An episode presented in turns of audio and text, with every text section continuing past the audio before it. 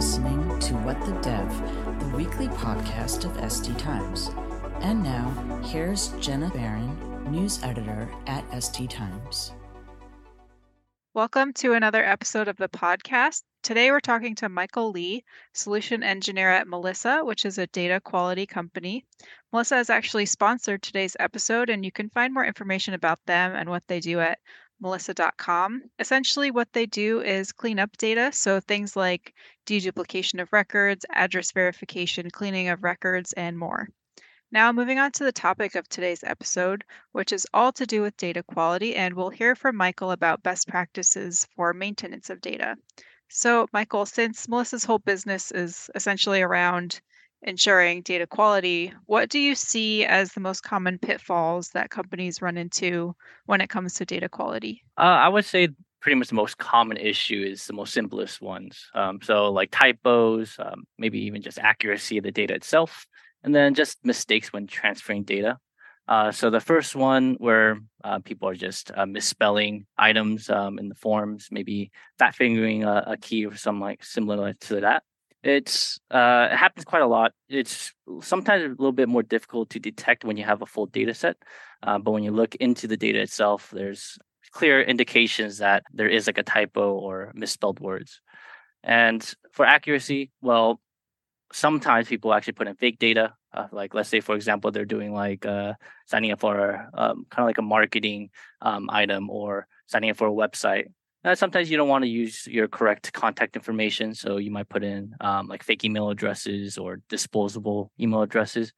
Um, and then for transferring, um, I would say this is one that could cause the most issues, and mainly that's just because uh, when you're transferring data, you have to properly handle encoding, data types, delimiters, and nulls. Um, sometimes you might see like data shifts where there's extra columns added when there shouldn't be. Um, and then um, it could pretty much cause errors down the line for any of your uh, processes uh, down the line. So I would say those are the three most common issues I see uh, when it comes to data quality.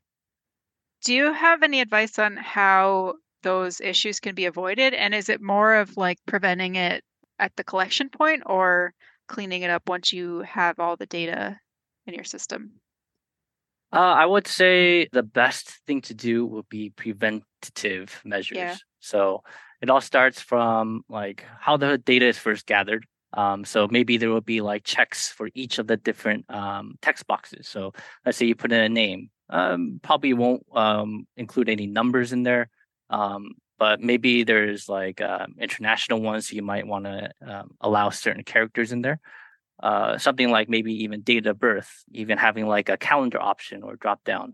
Um, so those are kind of like the basic checks you could do. Just make sure that the data that they're inputting is um, like generally correct. That's the correct data type.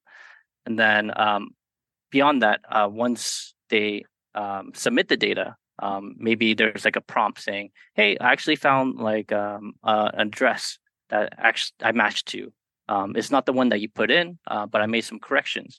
Um, so there you could do like another confirmation um, where the user would um, select from a few options of addresses, maybe, or they would uh, maybe see the suggestion and then try another one.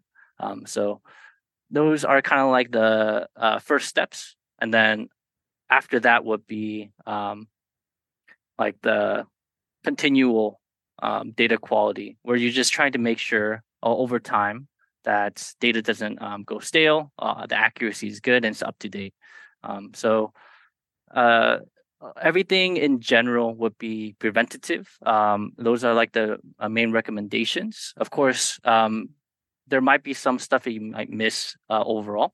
So um, you would need to implement uh, new strategies um, to handle um, like the ones that you haven't addressed in the beginning. So it's always a, a process. Um, it's not like a one solution that helps and uh, fixes all. Um, it's always going to change on a case by case basis. Mm-hmm. What sort of maintenance would you recommend companies be doing on their data in order to make sure everything's up to date? There's no issues in the in the data. Yeah, uh, so kind of adding on to the avoidance part, like yeah, there is preventative me- uh, measures, um, but um, making sure like at every point when you're handling the data, continually add additional checks and maybe like data quality uh, tools in between all the different steps, so that you can make sure that everything is standardized, formatted, and validated at each step. Um, so there's managing every single step, and then there's the overall process of uh, validating the data again. So there's two main types of validations, I would say: point of entry, and then um, like reoccurring historical uh, cleansing. So um, after point of entry, you do all the validation, the checks, and then the data is in your data set. Now you have to think about um, over time, the data will get stale maybe there's some changes like emails actually um, being older um, people get new emails maybe they move. So you want to make sure that they actually um, we, we use a tool to update the data again. And the frequency really just depends on your use case. So let's say for example a company needs to send out mass emails on a, in like a monthly schedule. You probably want to do it a little bit more frequently than one that does it on an annual basis. So and also it really depends on um, how sensitive it is. Like if um, you really need accurate information in order to um, create like a good report, uh, maybe you want to uh, update on a more frequent basis. Whereas if it's more like a general, I just want to get an idea on the whole profile. It doesn't. It's not like gonna actually cause any issues down line for any business related decisions. Then maybe you could make it a little bit looser. Um, do it uh, once a year. Um, maybe even uh, just a, a, cleansing every five years. Um, it really just depends. Of course, we do highly recommend. Um, it's not just a one-time cleansing thing. It's going to be there is going to be maintenance required over time. Is there like kind of a rule of thumb for like figuring and figuring out what that frequency is? Like if you are a company that could get away with doing it once a year, or if you really should be doing it maybe weekly? Yeah, that's always a very difficult question to answer because there is going to be some liability and risk if we say, "Oh, it's only going to be weekly that you should right. be doing it." Well, well, some in some cases, you it might make sense for monthly. We will uh, kind of get all the details from our clientele, um, and just kind of evaluate um, then, then and there. Like, let's say, for example, uh, they're sending out mail in a weekly basis. Well, if if you can, then uh, maybe you would actually uh, update it weekly. If you're sending out mass emails um, and you have a database of emails, um, uh, I guess you just determine how frequent you send out uh, mass emails, and then uh, based upon the frequency, then you would actually change it uh, based upon the process of cleansing, like when, how frequently you would do it. So, in general, I would say it really depends on the type of data. Addresses maybe like um, three uh, every quarter, uh, biannually, or even annually. And I, I guess those would be kind of like let's just say the general frequencies that uh, most people actually fall under.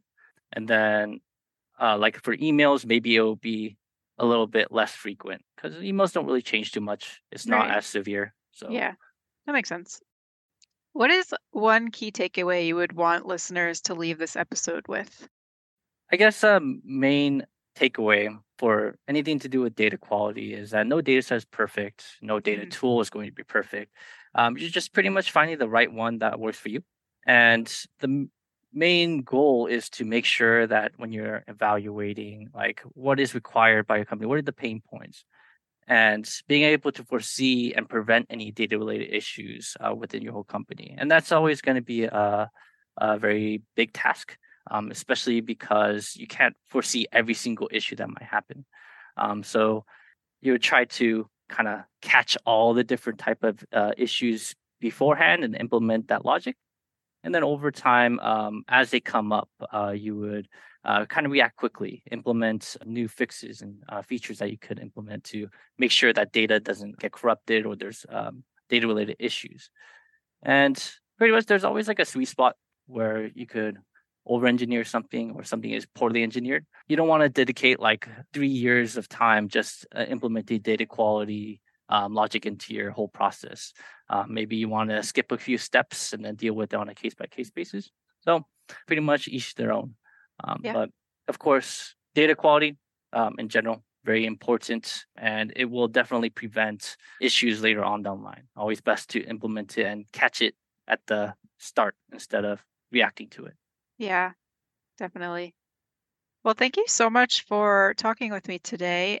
And um, thanks to Melissa again for sponsoring our podcast for today. As I mentioned earlier, you can learn more about them at melissa.com, and I'll link to their website in the show notes as well. Tune in next week for another episode of the podcast.